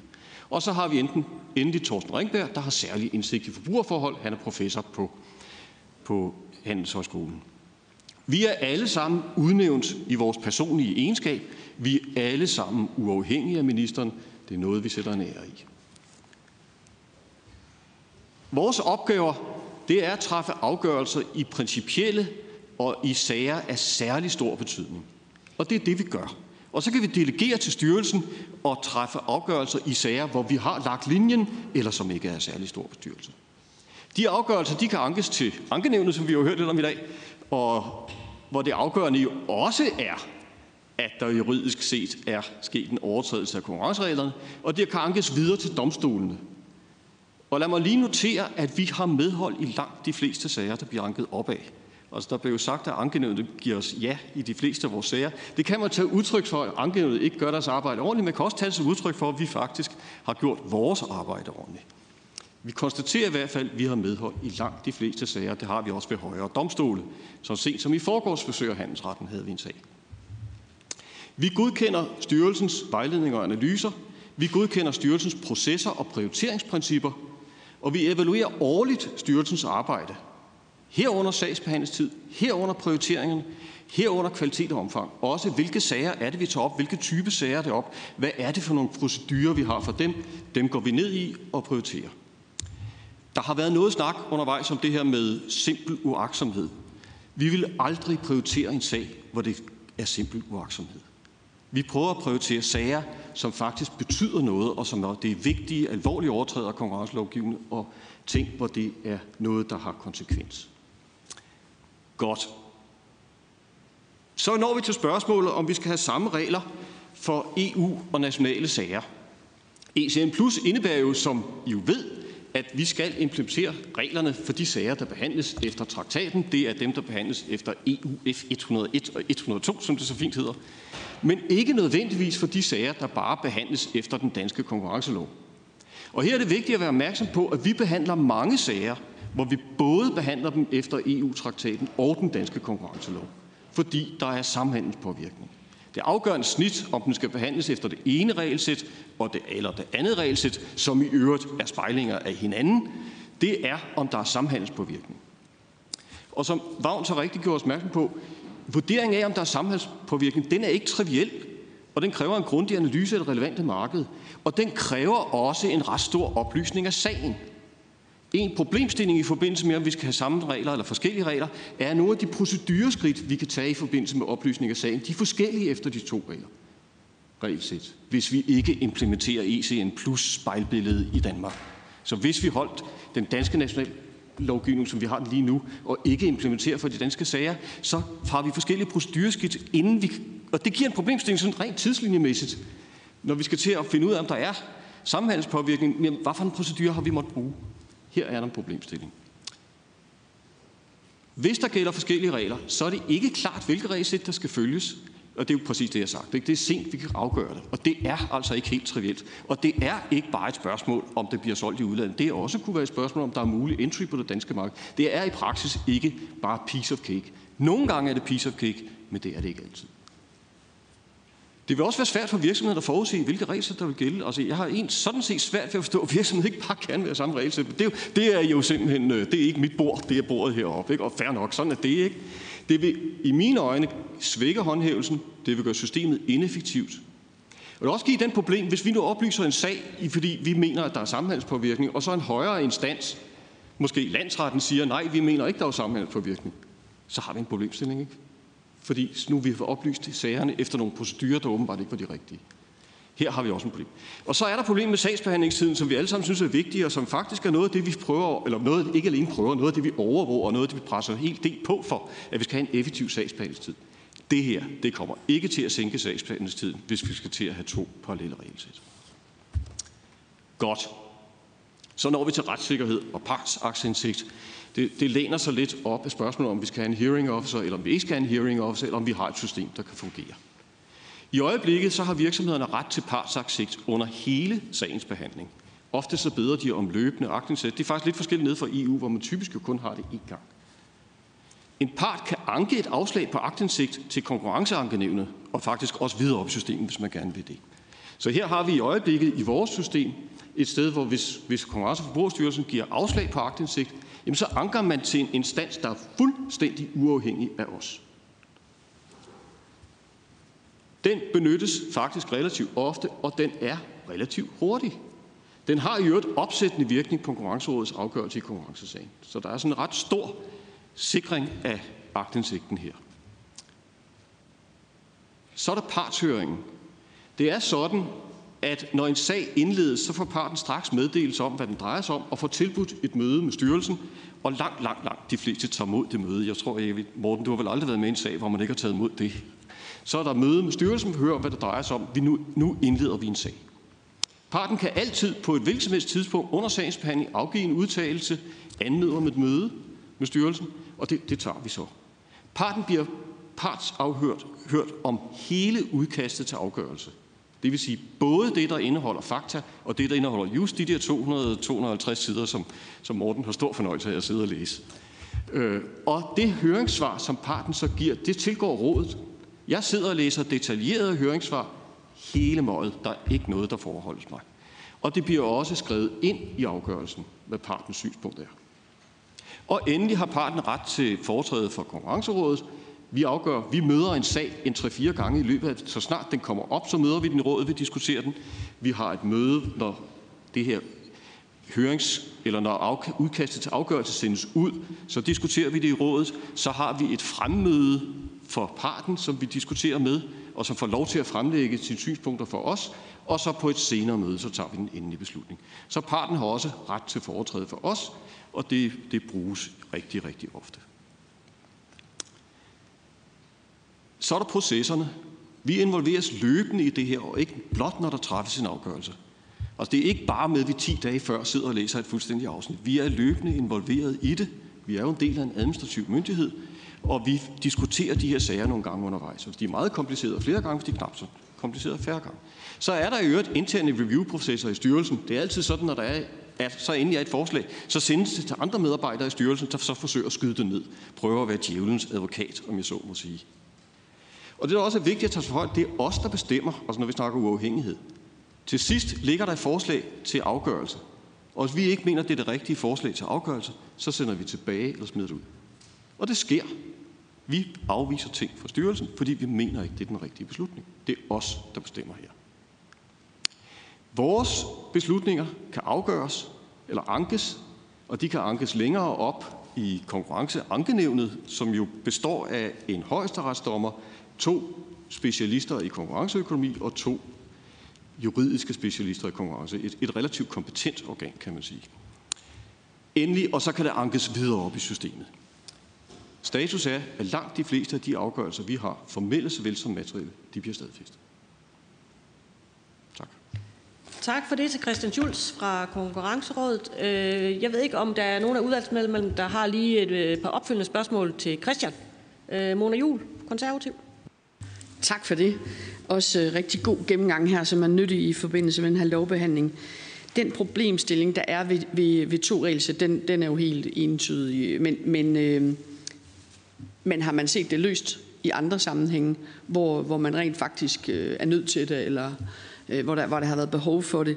Og, og, og tænker du, øh, hvis det nu var dig, der skulle øh, øh, vælge, om vi skulle have L116, eller du øh, skulle kigge lidt med kritiske øjne på den, er der behov for det lovforslag? Tak for det. Vi tager lige Katrine Ropsø fra Radikale Venstre med. Værsgo. Ja, men jeg vil godt bare lige høre i forhold til de her øh, hearing officers, øh, som du også lige nævnte, øh, om det er sådan, at der er en decideret modstand fra jeres side. Jeg har lyd på. Hvis det var det, der blev spurgt til. Nå. Øh, om der er, de her hearing officers, om der er en decideret modstand øh, mod at indsætte dem og, øh, og ligesom indføre det i en dansk kontekst også, øh, når nu der er andre, der foreslår det, eller om, om man bare har, øh, har svært ved at, øh, at se øh, behovet for dem, men at man ikke har, har noget imod dem. Tak for det. Christian Schulz til besvarelse. Godt til det første spørgsmål. Altså, vi, vi er jo ligesom nødt til at implementere ECN Plus i en eller anden forstand. Ikke? Altså, det, det er jo ligesom, sådan er det bare. Øh, og så er det spørgsmålet, er det, er det hensigtsmæssigt at spejle det over i den danske lovgivning? Jeg tror, det er det, jeg skal forstå spørgsmålet som. Ikke? Øh, og der, der tænker jeg, at det er det. Altså, jeg tror, det vil komplicere sagerne ganske betragteligt for os, hvis vi ikke gør det. Det er rigtigt, det giver nogle, øh, det giver nogle lidt skarpere håndhævelsesmuligheder. Nogle af dem reflekterer jo også, at nogle ting flyttes over i rådet, som før lå i politiets øh, varetægt. Og det skal man også huske. Ikke? Der, der, er også, der er et spejl af det på en eller anden måde. Ikke? Øh, og jeg tror, hvis vi har det her fokus på sagsbehandlingstid, som, som jo er sindssygt vigtigt, og som faktisk er noget, vi har rigtig meget fokus på, så er det ikke noget, der gør livet lettere, det her. Altså, jeg tror, det gør, det gør det mere kompliceret, og vi kommer til at se nogle, øh, vi, vi kommer til at se nogle komplikationer, som, som vi kan undgå. Og jeg, jeg ser ikke nogen grund til egentlig at undgå men jeg ser heller ikke, jeg, jeg tænker også, det er egentlig, jeg synes, det er meget sundt. Det er som en, det er klart, lad mig også sige, altså jeg er formand for konkurrencerådet, hvad end Folketinget beslutter, så administrerer vi det. Selvfølgelig gør vi det, ikke? Det er jeres spor, det er ikke vores spor. Hvis du spørger mig, hvad jeg tror vil være mest hensigtsmæssigt, så vil jeg sige, at jeg synes, det vil være mest hensigtsmæssigt, at vi i dansk lovgivning spejler EU-lovgivningen. Altså masser af danske virksomheder er i øvrigt, altså snart en dansk virksomhed kommer ned til Bruxelles, så møder den jo det her når den kommer til os. Og, og nogle gange så lander en sag jo i Bruxelles. Nogle gange lander den hos os. Der er jo en sag om samhandelspåvirkning, hvor vi diskuterer med, med kommissionen, skal den, skal den ligge nede i Bruxelles, eller skal den hjem til os, og bum bum, og frem og tilbage. Og så, så hvis det er vigtigst i Danmark, så ligger den hos os. Det er sådan nogle ting, hvis der er forskellige regler for det, øh, efter min mening. Så, så jeg, jeg, vil, jeg vil klart synes, det vil være hensigtsmæssigt, at vi, vi spejler vores lovgivning her. Ikke? Til Katrines spørgsmål. Altså, jeg, det er klart, hvis vi, vi, vi kunne få en hearing officer, der har, de har det nede i kommissionen. Øh, som jeg forstår det, så er adgangen til, til partshøring, hvad det er, den er noget mindre i kommissionen, end den er i den danske lov faktisk. Ikke? Altså det der med, at der er løbende partshøring her, at, at vi hele tiden stiller op, det der med, at man, man kan anke til konkurrenceankenævnet, det der med, at det har opsættende virkning. Altså det er jo ikke fordi, der ikke er retssikkerhed på det punkt i det danske system. Jeg synes faktisk, vi har et udmærket system til at håndtere det. Det er klart, hvis vi afskaffede konkurrenceankenævnet, ville nok ikke ville være min kop te, men igen, det er jeres kop te, ikke? Eller ikke, jeg ved ikke, jeg ved ikke, hvad jeres kop te er, men det er i hvert fald jeres beslutning, ikke? så, så vil vi have en problemstilling, men det synes jeg ikke, vi har lige i øjeblikket. Jeg synes faktisk, vi har måske noget, der er endnu bedre. Vi har en uafhængig højesteretsdommer og et par nogle kløgtige mennesker, der sidder og, og beslutter det her for os. Altså, de, de er jo så uafhængige, som de overhovedet kan være i den her sammenhæng. Ikke? Så øh, jeg synes, det system, vi har til at klare det lige i øjeblikket, det er ganske udmærket. Jeg synes, det er velfungerende. Så i den forstand ser jeg ikke behov for en hearing officer. Og jeg tror, at det vil ikke gøre sagsbehandlingstiden kortere. Det vil det bare ikke. Godt. Orla Hav, du nåede lige med, så du får lige lov til at stille en enkelt opfølgende spørgsmål til Christian Schulz. Værsgo. Ja, tak skal du have, Annie, og tak til oplægsholderne. Øh, et, et enkelt spørgsmål til Schulz.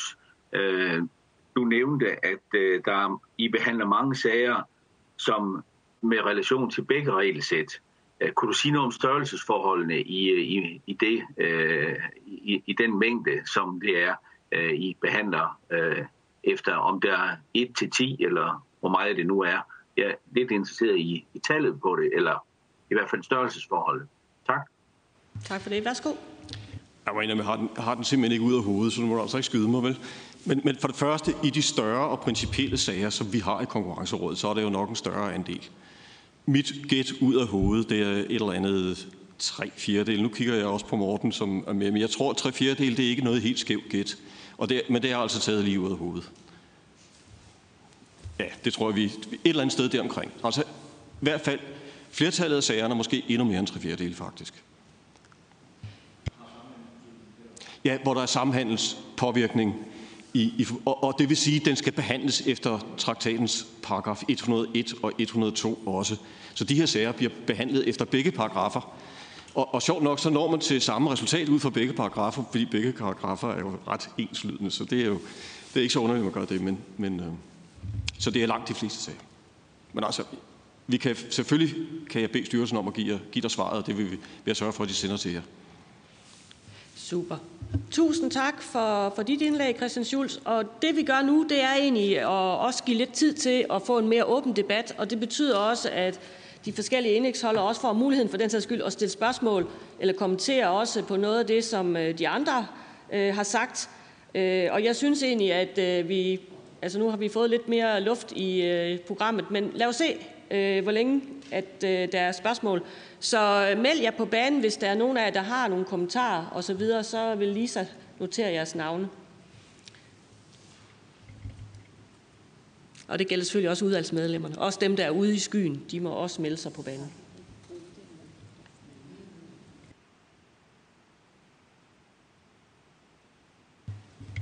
Tak for det. Jeg har en enkelt, øh, nogle enkelte kommentarer Øh, og først og fremmest om konkurrenceankenævnet, hvor Christian Schulz siger, at der, der sidder specialister. Jeg må gøre opmærksom på, at hvis man læser nævnets afgørelser, så er nogle af dem blevet truffet øh, af en tidligere professor i retshistorie. Øh, et af de nuværende medlemmer er professor i skatteret og var tidligere professor i familieret og har for så vidt, så vidt jeg ved ingen som helst konkurrenceretlig erfaring. Og forholdet er det, at konkurrencerådets medlemmer, der stilles øh, i loven faglige krav. Det gør der faktisk ikke for nævnens medlemmer. Der stilles bare krav om, at de skal være dygtige jurister og økonomer. Øh, og de har, øh, flere af dem, ingen speciel indsigt, hverken konkurrenceret eller konkurrenceøkonomi.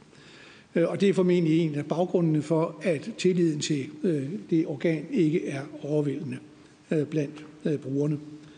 Og så vil jeg sige, øh, for så vidt angår konkurrencerådet, der har vi aldrig betvivlet, at konkurrencerådet er uafhængigt vi har blot fuldt anbefalingerne fra UNCTAD og OECD om, øh, at et genudpegningssystem øh, indebærer en latent risiko for påvirkning, og det derfor bør forlades. Men vores forslag styrker jo faktisk det uafhængige konkurrencerådets indflydelse, fordi vi giver konkurrencerådet indflydelse på den del af budgettet, øh, som vedrører håndhævelse af konkurrencelovgivningen. Vi foreslår, at konkurrencerådet skal være dem, der ansætter og styrer høringskonsulenter, Øhm, og øh, vi øh, har altså i virkeligheden en intention om at styrke rådets indflydelse og ikke at svække rådets indflydelse. Øh, og derfor så undrer det mig lidt, hvis rådet ikke øh, klapper i hænderne og tilslutter sig, at man får også indflydelse for eksempel på budgetmæssige forhold og, og ansættelse af direktøren i konkurrencestyrelsen. Ja, tak. Morten Kaufmann vil også gerne lige have en kommentar. Værsgo. Ja, tak for det. Øh, jeg skal forsøge at kommentere på nogle af de emner, som øh, har været nævnt øh, af dels i spørgsmålene og dels af mine kollegaer her rundt om bordet. Med hensyn til spejling af reglerne, der vil jeg give dig ret, Christian, i at det er en fordel, hvis man har et ens regelsæt. Det har været en stor kvalitet, at vi de sidste 23 år har kunne tage afsæt øh, i øh, de samme regler, øh, uden at skulle være speci- specielt fokuseret på, om der er samhandelspåvirkning eller ej. Man skrev tilbage i 98 i lovbemærkningerne, at den praksis, der var for EU-domstolen og kommissionen, som jo er langt, langt mere righoldig og udbygget, at den skulle finde direkte anvendelse i Danmark. Og det synes jeg har været en fordel igennem alle årene, og det vil være en skam at bryde med det princip på nuværende tidspunkt. Så so far er vi fuldstændig enige. Øh, der, hvor det så skaber problemer, det er, hvor det danske regelværk er gået videre end EU-værket, og det er gået videre end øh, de nationale konkurrenceregler i øh, alle de andre medlemsstater. Og det her, vi har talt meget om ankenævnet, det kender man stort set ikke, som Henrik Rode også sagde det, i andre lande. Det er kriminaliseringen af, af området, og det er ikke udtryk for, øh, at, at nogen øh, her om, om bordet, Vagn Hjeltsø, synes, at man ikke skal forfølge dem, der overtræder konkurrencereglerne, fordi det er vi alle sammen rørende enige om, men det er kun et spørgsmål om, på hvilken måde man skal gøre det.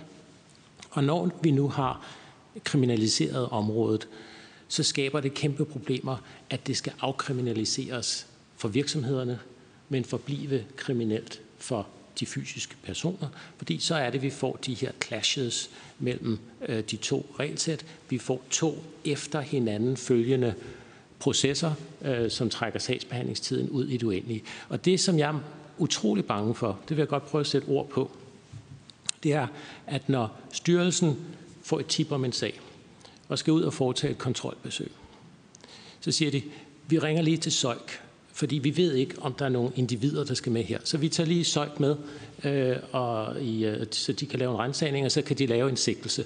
Det er det, der hedder en sikkerhedssigtelse i Søjks jargon, hvor man lige får en sikkerhedsskyld sigter. Fordi hvis ikke de gør det, så risikerer de, at de øh, har afskåret sig muligheden for senere at rejse en sigtelse eller en tiltale øh, mod de pågældende personer. Så det kommer til at ske allerede på kontrolbesøget.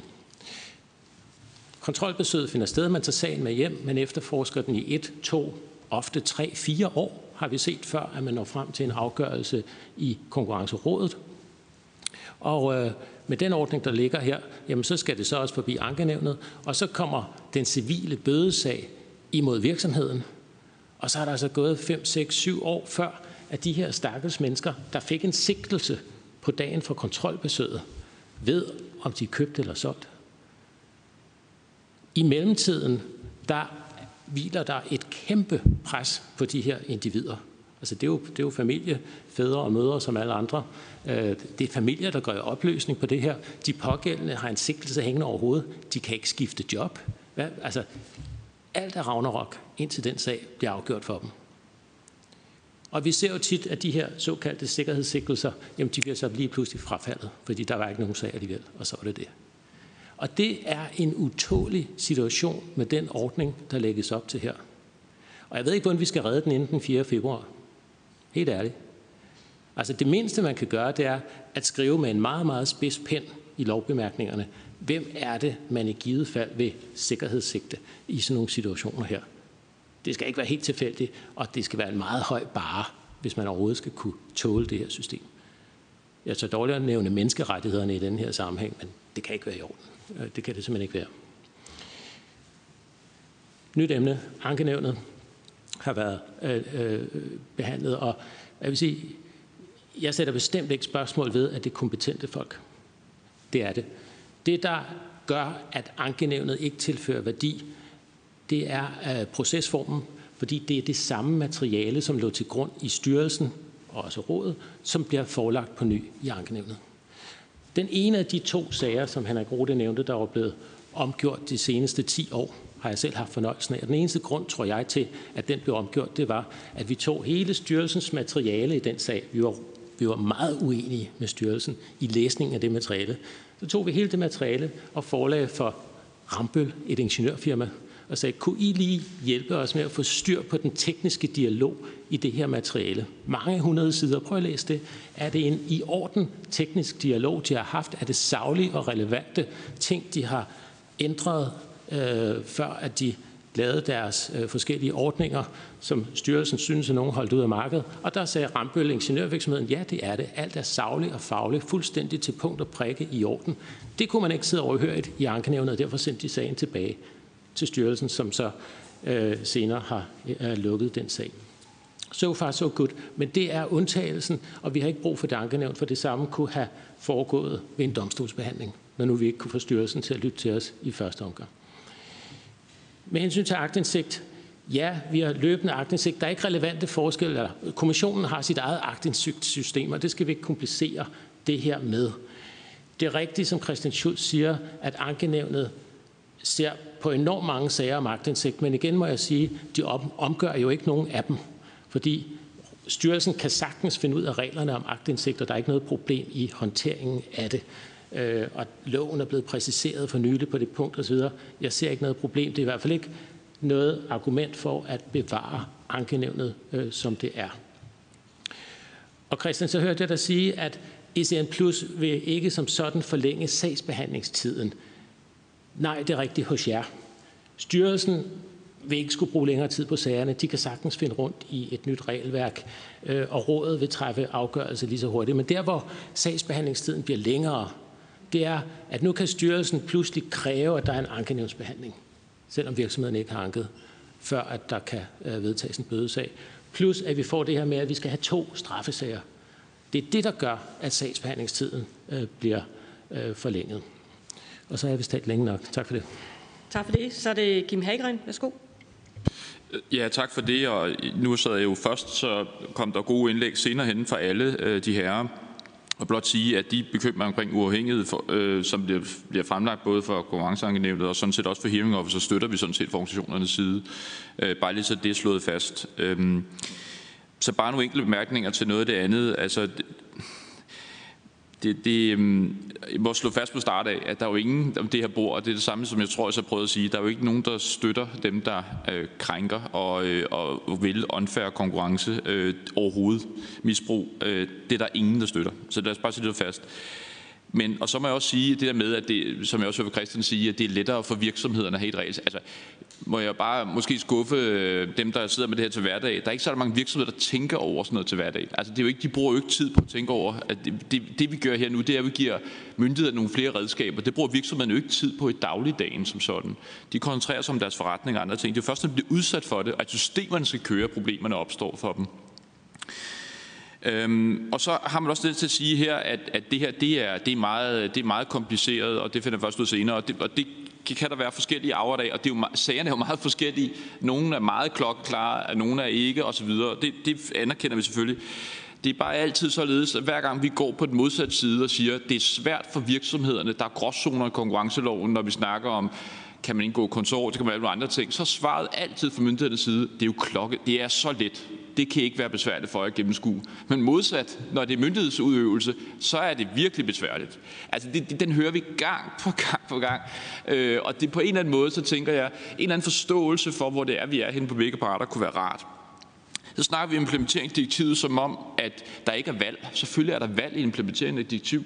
Vi har jo set allerede bare for det første, vi har fået det oprindelige høringsudkast til det, vi sidder med i dag, er der jo sket ændringer. Så der er jo masser af valg undervejs. Problemet er jo netop, at for eksempel selvinkriminering, det, det blev der ændret på efter blandt andet konkurrencerådet, eller øh, hvad hedder det, danske advokater og øh, de her høringssvar, som danske advokater har lavet. Der blev ændret på ting. Og det er jo der, problemet opstår med det, vi sidder i dag. Og det samme også, som, som Morten siger, der er jo rigtig mange ting, som ikke er gennemtænkt. Og så opstår alle de her problemer, fordi vi har haft en proces, hvor ingen har fået lov til at pille ind og sige, hvad kan vi gøre anderledes inden for direktivets implementering? Kan vi mødes et eller andet sted? Den dialog har jo slet ikke været der.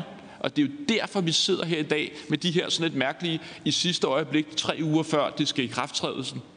Det er jo derfor, jeg startede med at sige, at jeg synes faktisk, at det, det er en lille smule beskæmmende, og at vi er faktisk ingen, der sidder her rundt om bordet, som er eksperter, har et overblik over, hvad konsekvenserne bliver af det lovforslag. Tværtimod har vi et lovforslag, som starter med at sige, at det her det er positivt for erhvervslivet, men har ikke en eneste negativ konsekvens. Det er det, man starter med. Det er jo altså, ud fra en forudsætning om, at hvis alle virksomheder overholder alt, så er det positivt. Altså, det er da en mærkelig måde at skrive lovgivning på. Altså, det er ikke gennemtænkt, og det er jo det, vi appellerer til, at man nu bruger virkelig sætter sig scenen lynhurtigt. Og derfor er jeg så ked af, at ministeren ikke er her. Altså, undskyld, jeg siger det. Det er jo der, hvor vi nu skal lægge kræfterne. Det er jo sammen lynhurtigt. Altså, og det, det, det er rigtig sent. Ikke? Vi, er, vi er meget tæt på anden og tredje behandling og en i krafttræden. Det synes jeg er et problem. Og så synes jeg sådan set, at det er, øh, må jeg sige, øh, ja, som jeg startede med at sige også, det er jo sådan set også det spørgsmål, som Mona sendte til, sendte til øh, Vagn Jelsø. Altså, prøv at forestille dig, at man sætter det samme ned til forbrugere, så siger Vagn Jelsø, det er jo ikke, de har slet ikke samme impact. Nej, nej, men, men det er jo stadig, stadig tanke om, at når vi laver ting, uanset hvad, at man lige gennemtænker, hvad er det, vi kan Altså, hvad skal vi implementere, og hvad behøver vi ikke, og hvad kan vi gøre, så det passer med den retstradition, vi har i Danmark, og de regler, vi har i forvejen. Det går tilbage til det, og det er jo derfor, vi sidder lidt opgivende som erhvervsorganisationer og siger, at den dialog har slet ikke været der. Og så skal jeg nok stoppe. Tak. Tak for det. Jeg kan så oplyse, at øh, vi har i hvert fald fået oplyst, at der skulle være embedsmænd fra Erhvervsministeriet, som lytter med. Så, så der er øh, en eller anden kontakt derover til. Christian Schulz, værsgo.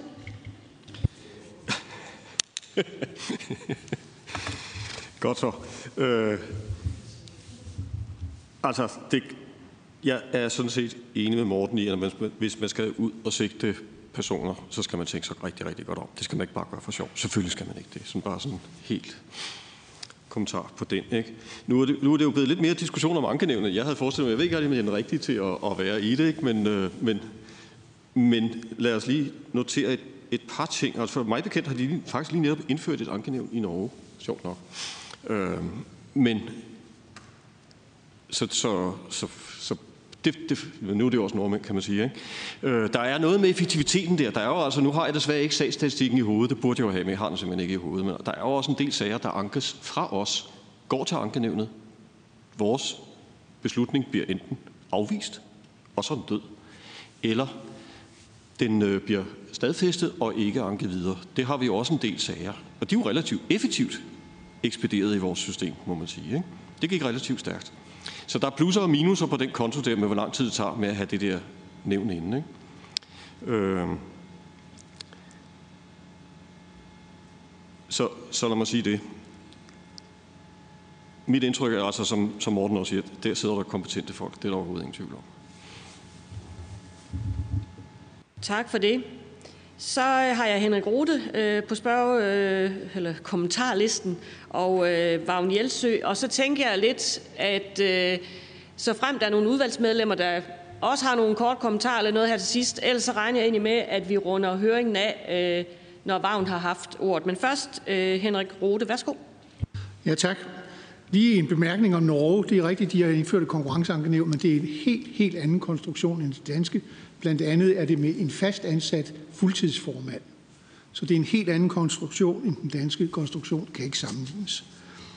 Øh, når jeg har fremhævet spørgsmål om konkurrencemyndighedernes uafhængighed, så er det ikke noget, vi har grebet ud af den øh, blå luft.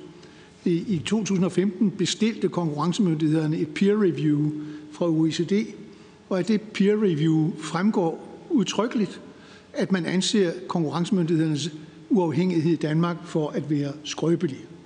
Øh, og det er også bekræftet af den daværende direktør for Konkurrencestyrelsen, Agnete Gersing, som bekræfter i øh, den peer review, at hun anser øh, uafhængigheden for at være skrøbelig. Så det er ikke noget, vi selv har fundet på. Når man kigger på Global Competition Review, som er et meget anerkendt tidsskrift, så laver de hvert år en rating af konkurrencemyndighederne i Europa, og der har Danmark øh, sammen med et enkelt andet land ligget på sidste pladsen i overvis. Øh, så har Danmark meldt sig ud øh, af det review, så vi har det ikke for de sidste par år. Men de udsagn, der kommer i Global Competition Reviews årlige review, flugter fuldstændig med de resultater, der er i den brugerundersøgelse, som Justitia har gennemført. Og så vidt jeg ved, er vi den eneste, de eneste, der har gennemført en omfattende brugerundersøgelse. Og de udsagn, der er kommet om sagsbehandling i Konkurrencestyrelsen, om konkurrenceankenævnets overflød, øh, er overflødigt. Det er altså ikke noget, vi selv har fundet på. Det er brugernes vurdering. Tak for ordet. Tak for det. Øh, Christian Schulz, han sneg sig lige på som så den aller sidste, men først så lige øh, Vagn Hjelsø. Værsgo. Ja, et par kommentarer nok mest til, til noget, det Kim sagde. Øh, denne her sondring mellem, at man øh, fra styrelsens side synes, det er skrækkeligt, hvis ting bliver kompliceret, mens man er ligeglad med, om de er komplicerede for, for virksomhedens side. Jeg tænker jo, at det, der er kompliceret for styrelsen, må jo også være kompliceret for virksomhederne. Fordi hvis det er svært at finde ud af, hvad for et regelsæt, der gælder, så er det jo ikke bare et problem for styrelsen, så vil det jo også være et problem for de virksomheder, der skal finde ud af, hvad det er for nogle regelsæt, de skal navigere indenfor. Så, så, så det går vel begge veje, tænker jeg. Øh, og så øh, lige, altså nu er der mange af de indlæg, der har været, der har øh, cirklet omkring det med sagsbehandlingstiden. Og, øh, og der, der, der synes jeg lige, man må tilføje, at set med mine øjne, der er det jo netop en af årsagerne til, at, at øh, det er en fordel at få systemet med civile bøder, for at man ikke skal have en alt for stor gentagelse af den sagsbehandling, der er ligget i styrelsen, når den så oversendes til politiet, og de skal til at gentage sagsbehandlingen. Så selve overgangen til de civile bøder må jo også medvirke til at øh, begrænse sagsbehandlingstiden. Og så endelig, øh, Kim, så gentog du jo lidt øh, øh Mona Jules øh, hvad hedder sådan noget, parallelt der med, hvad nu hvis det var forbrugere, der blev udsat øh, for den her slags ting.